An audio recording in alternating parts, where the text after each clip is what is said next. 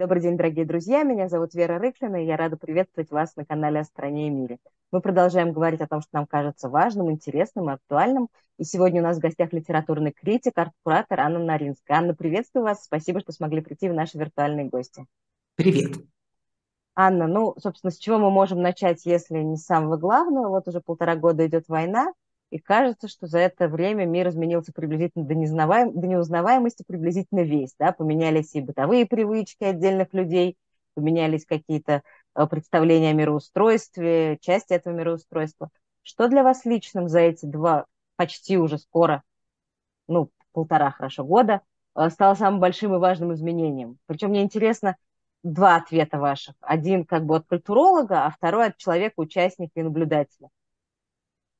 Ну, э, довольно сложно сказать, э, именно потому что на такие глобальные перемены э, накладываются наши личные перемены, которые там, ну, для многих из нас это иммиграция. Да? Я уехала из России, э, я до сих пор как бы оцениваю, насколько морально правильно я поступила, уехав, потому что я думаю, в отличие от очень многих э, моих друзей, которые именно в своем отъезде видят э, некоторую правильный этический поступок, я не хочу спорить э, с этим, хотя можем потом про это поговорить, но я как раз вижу в том, что я уехала скорее этически неправильный поступок, и я считаю, что если все-таки мы говорим о принесении чего-то хорошего, да, Э, в мир, э, как некоторые свои задачи, то, оставшись в России, конечно, могла бы больше хорошего сделать, чем находясь сейчас э, в Европе.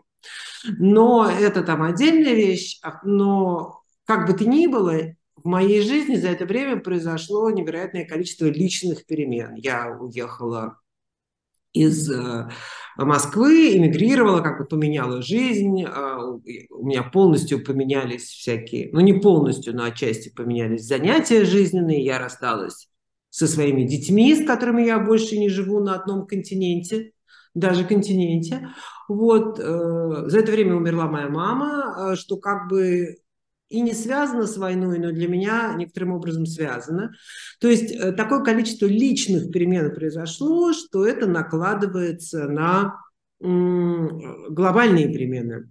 То есть кажется, что произошел просто конец света, да, и я живу немножко с другой стороны апокалипсиса.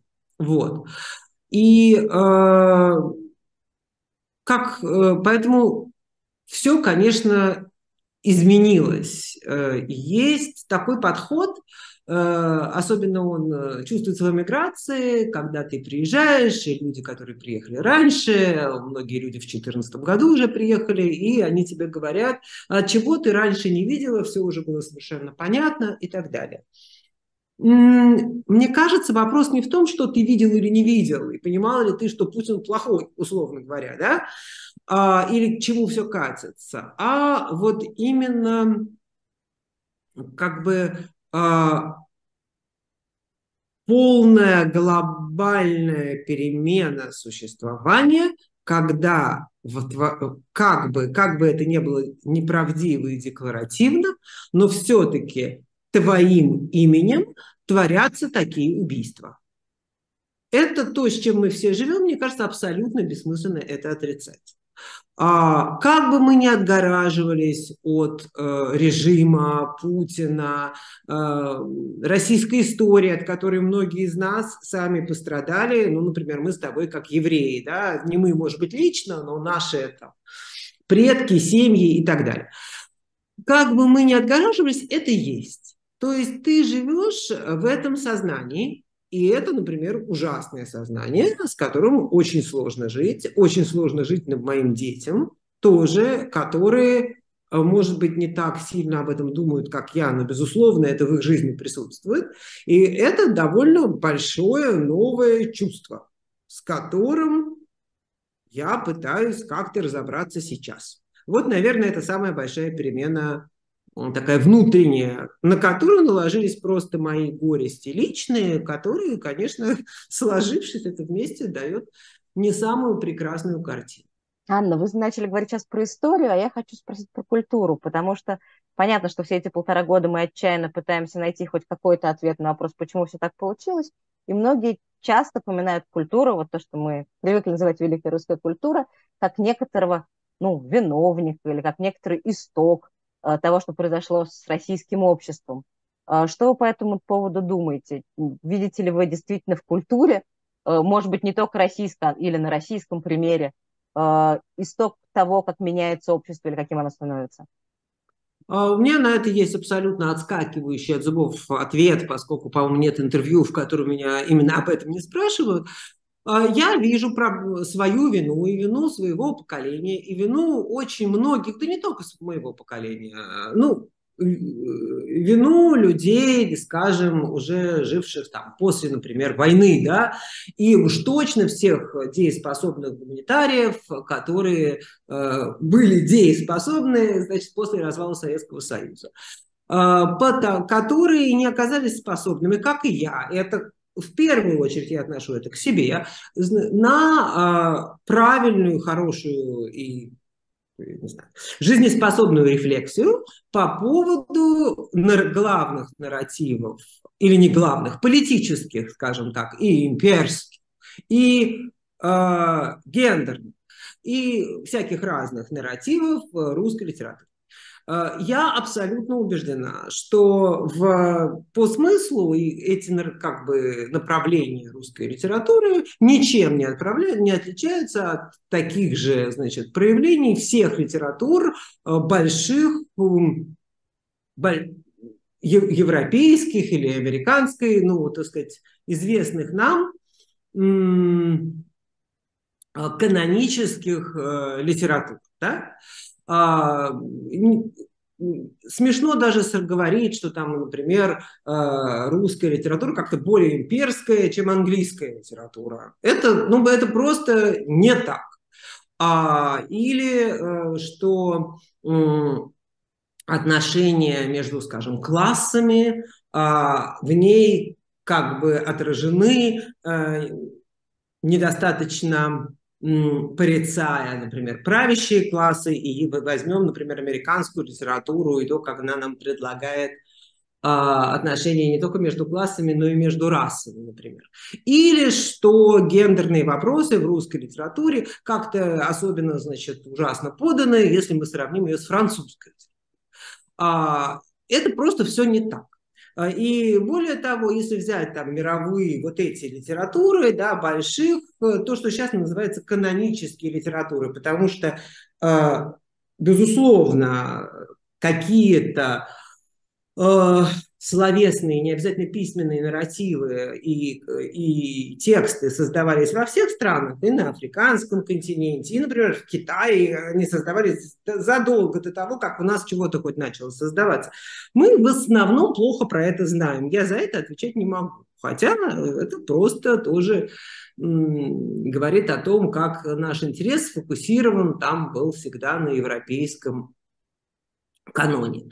Но э, этот канон европейский, в который, безусловно, русская литература входит и русская культура, можно делить на такие вот пласты и пироги. Это такой пирог из слоев. Да? И он, когда все эти страны были империями, э, очень даже выславляет имперскость. Э, вот. Другое дело, что за, например, например, говоря об этом, да, и э, вот. Но другое дело, что начиная с 60-х годов, и особенно сильно это, конечно, началось с 90-х,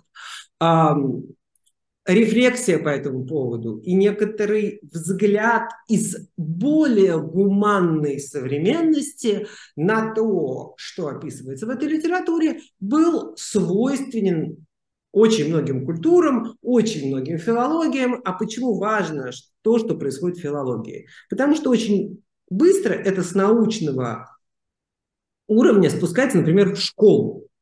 Вот э, если взять школьную программу русскую, почему в России, да, в Советском Союзе до этого, э, давайте посмотрим на нее внимательнее. Мы увидим, что школьная программа, по которой училась моя мама, она 1936 года рождения, по которой училась я и по которой учились мои дети, практически ничем не отличается. А, это мы сейчас говорим о практических вещах, чтобы вы поняли, чтобы мы не подумали, что имперскость русской литературы это какое-то что-то, что э, витает в воздухе, это какие-то странные, значит, молекулы. Нет, это не так. Это то, что мы проходим, например, поэму Пушкина «Полтава», в школе всю жизнь проходим без всякого исторического комментария. Более того, мы даже не знаем, что, то есть детей не учат, что, например, в то же самое время немножко, э, или прям в то же самое время, например, Байрон пишет поэму Мазепа, где Мазепа, тот самый, который у Пушкина «Гад и предатель», является великим а, романтическим героем, да, и он и есть этот потрясающий бунтарь, и все симпатии на его стороне. Если бы хотя бы нам рассказывали об этом дуплете, то было бы видно, что на самом деле, да, в этом случае, да, как э, мы сейчас, да, когда мы кого-то не любим, мы их называем сепаратисты, а когда мы кого-то, если мы их же любим, мы про них говорим представители национально-освободительного движения. А, соответственно, хотя бы мы увидели, что как, как политически заряжены эти произведения, могли бы увидеть дети, да?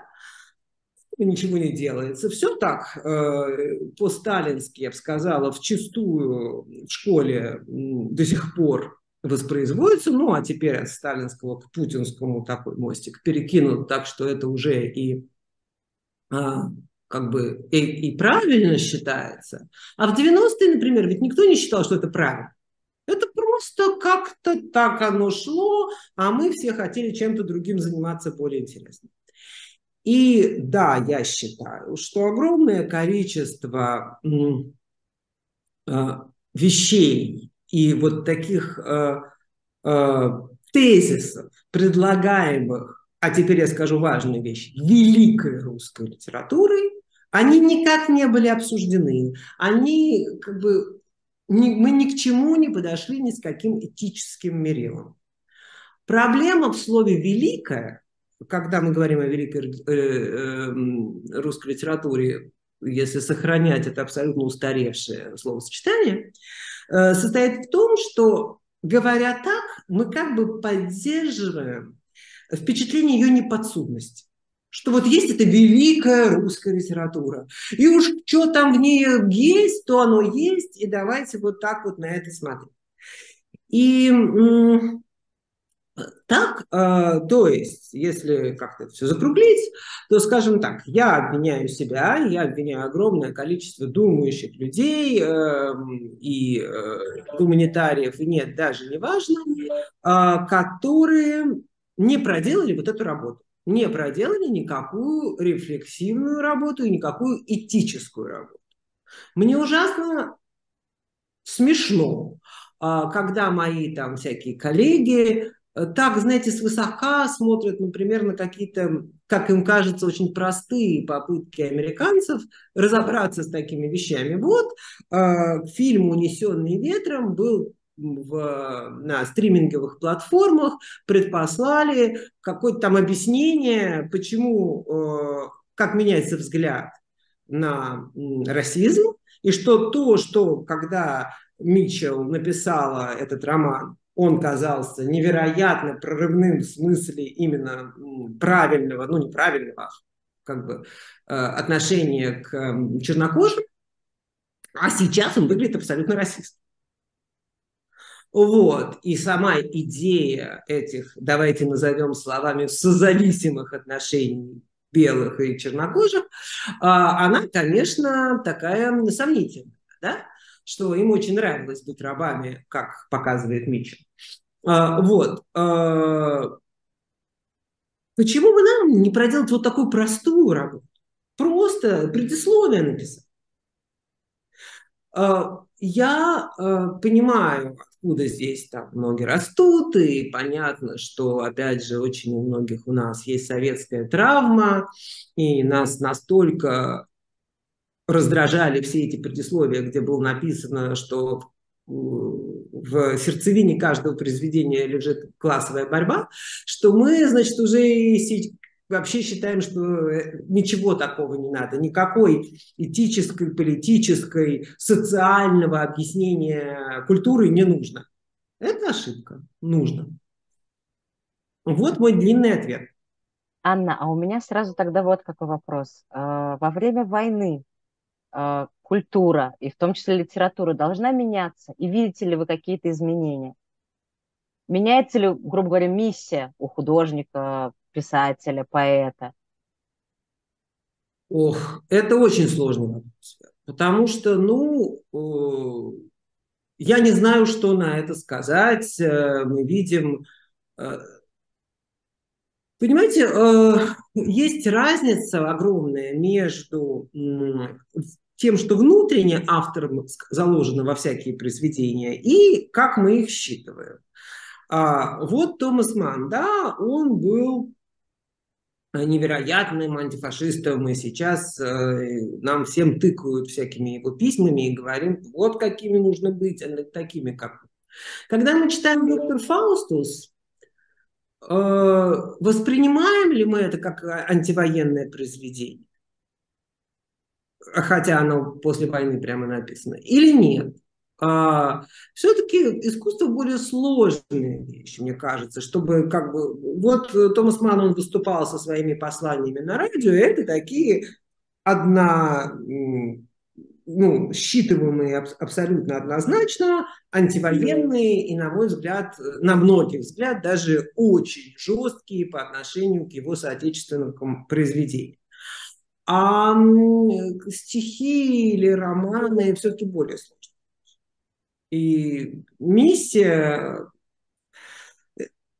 Понимаете, тут же еще такой вопрос просто, что сам человек собой представляет, насколько, например, этот автор все-таки это же лично этой войной поражен. Если бы я была поэтом, я бы, наверное, писала бы, ну, я абсолютно зациклена на э, происходящем и в Украине, и, и в России. Но я, э, но я не поэт. Вот.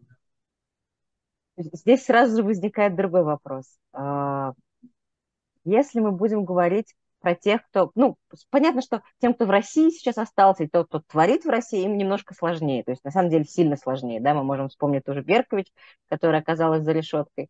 А, но есть люди, которые уехали за границу, их достаточно много среди них много писателей, актеров, каких-то музейных сотрудников, и они, в общем, продолжают работать за рубежом. А, как, на ваш взгляд, иммигрантская культура остается русской? И как долго она остается русской вообще? Ну, тут э, множество ответов на ваш вопрос, Вера. И как бы они в разные стороны идут. Во-первых, продолжают ли они работать за рубежом? Давайте спросим себя. Мне кажется, все люди мечутся в поисках работы. Э, очень сильно отличается теперешняя ситуация от ситуации, например, 70-х годов, когда тоже была большая волна эмиграции, э, так сказать, немножко по-другому возникшая. И сейчас есть некоторый консенсус, во всяком случае в Европе и в Америке, что э, российская повестка, внутрироссийская повестка, да, э, в том числе культурная, никого вообще-то не интересует. И поэтому э,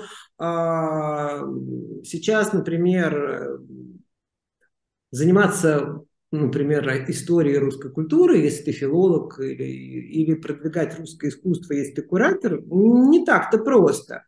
Я бы не стала, как сказать, называть это кэнселингом или чем-то, но э, довольно длинная, интересная история про то, как именно действительно русская культура, как тут сказал мне мой немецкий друг, очень знаменитый здесь журналист, э, Толстоевский – это был главный экспорт э, России и Советского Союза. Действительно, зацикленность э, Запада на вот этих больших русских романах, она была огромная, и она давала возможность многим из нас еще и трудоустраиваться и так далее. Этого, конечно, гораздо меньше. То есть русская культура кормит нас сегодня гораздо меньше, чем она кормила иммигрантов 70-х годов. Анна, я имела в виду скорее не тех, кто изучает, скажем, культуру, а тех, кто ее производит. Э, музыканты Мила. пишут песни, художники рисуют, актеры выступают. Все-таки это происходит, может быть, не на больших залах и не как работа, но как творчество. Слушайте, тут же очень сложная вещь, что мы, у нас у слова «эмигрантский» есть определенный привкус. Когда мы говорим иммигрантское, это значит второстепенное. Является Бродский иммигрантским автором? Ну, наверное, нет. Я думаю, и Довлатов не, не является иммигрантским. Является Бунин иммигрантским э, автором. Или даже Мережковский. Нет, они все не иммигрантские авторы. Но Бродский стал американским поэтом. Ну, это все-таки давайте себя не обманывать. Он написал несколько, ну, то есть какое-то количество англоязычных эссе и текстов, но, как говорится, любим его мы не за это. Или не любим, наоборот, но не за это, да. Вот. Эм, Набоков, да, вот есть пример. Набоков. Э, именно во многом из-за страха оказаться иммигрантским автором. Вот и у него на это огромная идиосинкразия, описанная в Даре и в ранних его текстов, ну не в ранних, а в, как раз в тексте его европе, в текстах времен его европейской иммиграции. А, я не, не верю, честно говоря, что литература, ну как-то, или культура даже, как-то супер меняется от того, что человек куда-то переехал. Не первые россияне куда-то переезжают. Ты э, не знаю, итальянцы во времена э, вот этого переселение итальянцев в Америку, как сумасшедшие куда-то переезжали. Да, они действительно в основном ассимилировались и становились уже там американскими э, людьми, но есть и другие опыты, да, вот Гоголь сидел, писал вообще мертвые души не в России, знаете ли. Вот, да и другие авторы. Сейчас э, Опять же, вот Виктор Олегович Пелевин только что выпустил новый роман. Я его не читала и не думаю, что он прям очень хороший. Но все-таки сколько отличных книжек человек написал, уехал-то он очень там. Я, честно говоря, не вижу этой проблемы. Мне не кажется, что это как-то очень интересно. Простите, простите. Я Может, кто-то другой ответит вам как-то зажигательно. Просто мне не кажется, что это очень интересно. Мне кажется, что э, на уровне культуры э, э, люди с русским там, языком и русским бэкграундом и так далее могут себя все еще показать великолепно и уже показывают себя там, Последний альбом Бориса Гребенщикова, э, стихи Марии Степановой, которые недавно написаны, э, еще какие-то вещи могут показать себя прекрасно. То, как э, современная российская миграция показывает себя как сообщество, вот это гораздо более грустная картина. Что вы имеете в виду? Я имею в виду, что э, как бы, э, все надежды э, людей, которые приехали вот полтора года назад, э, и мои тоже, э, что возможно взаимопомощь, что возможно позабыть какие-то небольшие, ну, потому что люди, которые уехали, это люди, которые против войны. То есть этого разделения за войну и против войны, да, по, по умолчанию нет, все-таки все люди, о которых я говорю, это люди, которые против войны. Но дальше и среди этого сообщества возникло огромное количество напряжения, неприятия друг друга, ссор, и все вот это вот, на мой взгляд, мешает э, именно помощи. Я абсолютно, в отличие от многих, не верю во всякую организацию борьбы с Путиным на уровне конференций, пленумов и сборищ. Но вот помощь самая разная, от помощи людей, пострадавших от, Украины, э, от русских бомбежек в Украине, до помощи политзаключенным в России, до, до просто помощи друг другу. Вот этого, по-моему, очень мало. А как вы вообще относитесь к нынче очень обсуждаемой идее коллективной ответственности россиян? А... И уехавших и оставшихся здесь не так важно. Вы знаете, э, тут вот тоже еще другой мой немецкий друг, с которым я общалась, знаменитый вот тоже писатель, скажем так, а он, мы с ним про это говорили, и вдруг, он очень хорошо ко мне относится. То есть это человек, который просто, я бы сказал, меня любит. И я ему тоже что-то ныла, что вот как вот я вот, а, вина, не вина, ответственность, не ответственность. А он мне сказал, знаешь, я в 90-е учился в Оксфорде. И каждый раз мы, там, мы шли в паб, мне говорили, ну что, фашист, пиво будешь? Я терпел, и вы. Это достаточный ответ. А, Анна, а давайте вот если представить, что все это каким-нибудь чудесным образом закончится, э, и война, и Путин, и будет вот это условное прекрасная Россия будущее, о котором мы совсем недавно, в общем, мечтали, в некотором смысле даже не сомневались, что она наступит. Как вам кажется, э, как быстро культура, ну я не знаю, какое слово здесь употребить правильно, воспрянет, начнет осмысливать, осмыслять, э, переварит ли она этот опыт? Как вам кажется, есть ли в русской культуре ресурс на то, чтобы прорефлексировать? Ну, Вер, значит, во-первых, непонятно, зачем для этого нужно, чтобы все исправилось. То есть, если вы имеете в виду, что это какие-то тексты или какие-то э, картины или что-то должны быть вывешены в России. Да, или... я имею в виду для публики, я имею в виду для общественности. А, потому что того, чтобы просто написать про это, не обязательно нужно эм, так сказать, находиться внутри России. Это раз. Два, э, ну мы с вами так говорим, это не только вы говорите, Вера, меня это тоже немножко задевает.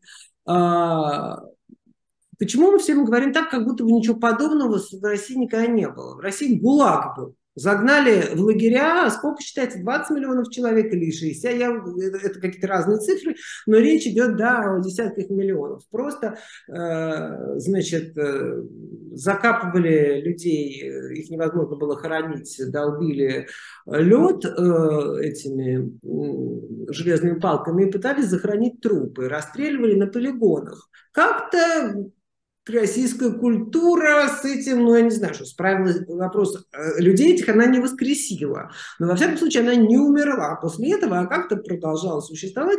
И даже какие-то стишки появились, великолепные фильмы были сняты и, и так далее.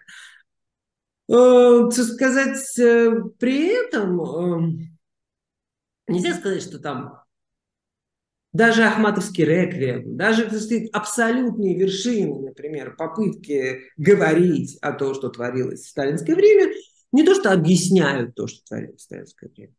То есть они об этом говорят, но объяснить, каким образом оказалось, что люди, э, бывшие друзьями друг другу, писали друг на друга доносы, что как э, действительно вот э, Ольга Фрейденберг, э, замечательный такой мыслитель, мыслительница, э, которая как раз пережила блокаду, умерла в 50-е годы, она, по-моему, кузина Пастернака, и ну, я, оставившая после себя замечательные записки, она, значит, пишет о том, что после сталинизма советскому народу необходим этический Нюрнбергский процесс. Это очень важная вещь. Этический. Не то, что кого-то там надо повесить реально, да, а что а, каждый должен задать себе вопрос. Как ты вообще, как ты, как ты до такого дошел-то? Ведь а, проблема с именно сталинизмом, например, заключается и, и репрессиями, заключается в том, что здесь главный вопрос, как люди разрешили это с собой сделать с собой. Вот. А, это все интереснейшие и ужаснейшие темы. Но просто вот мне от... С одной стороны, я хочу сказать, что от того, что история России и Советского Союза знала огромное количество преступлений и черных пятен, то, что сейчас происходит в Украине, и то насилие, которое там творится, не становится никак меньше, не становится более обыденным. Это все равно абсолютно ужасное преступление. С другой стороны, все-таки меня удивляет наша попытка относиться к этому как к чему-то, вот переживет ли наша культура такое вообще? Ну, наша культура, вон, пережила чего? Но нам а казалось, что времена-то изменились, и какие-то уроки вынесены, и какие-то Нет, уроки никогда не выносятся. Нет, я не верю в выносение исторических э, уроков. А, я не знаю. А, ой, ну это я абсолютно не верю в то, что могут, ну, откуда-то люди выносят исторические уроки. А, единственное, существует действительно, ну скажем так, Э, если какой-то прогресс, безусловно, есть, и нравы смягчаются. И если вы сравните, например, со средневековьем, то тогда действительно детей водили на площади, и чтобы смотреть публичные казни, это было всеобщее развлечение. Сейчас все-таки ребеночку публичные казни не показывают. И публичных казней даже нет. Вот. Но по большому счету, какие уроки, из чего кто извлек, хотел бы посмотреть на этих людей. Анна, а на что вы надеетесь? А, ну, знаете, я все равно, я, я все равно, ну, смотрите, э, о, это такой сложный вопрос. Э, я надеюсь, что я все-таки умру в Москве. Во-первых, не скоро, я думаю, что я умру не скоро, ну, то есть хотелось бы, я хочу посмотреть, как мои дети там окончательно вырастут и вообще что-то еще сделать э, в жизни. И вот когда моя мама умерла, вот ей было 86. И вот когда я 86-летняя буду умирать, то все-таки, может быть, я умру в Москве, и, может быть, к этому времени а, там будет более человечно. Вот, вот более человечность сказать, что там будут какие-то цвести все сады, что россияне и украинцы помирятся и подружатся, что, э, не знаю, э, э какая-то э, братство начнется, или что, например, э, никакого не будет унижения другого от э, расово другого до людей с какими-то особенностями. Ничего в это я не верю. Так не будет, конечно. Но то, что станет настолько человечно, что такой человек, как я, э, ну, с таким... Я же понимаю, что у меня много уже травм неизлечимых. Я, как человек, родившийся вполне себе в Советском Союзе и все вот переживший вот это все время, я гораздо менее э, щепетильна. И я, так сказать, я смотрю, как мои дети ко всему относятся, и как я отношусь к вещам, что ну ладно, живы и спасибо, то э, я вижу эту разницу. Ну вот сейчас, например, э, для меня э, Москва закрыта, э, ну и вот она, те, кто там живет сейчас, как я в начале нашего разговора говорила, и Э, пытается делать что-то хорошее, да, а именно конкретно помогать или делать какие-то вещи, которые оставляют в России пространство свободные от пропаганды. Э, я восхищаюсь этими людьми. Ну вот я надеюсь, что мы доживем до времени, когда такой героизм будет не нужен уже.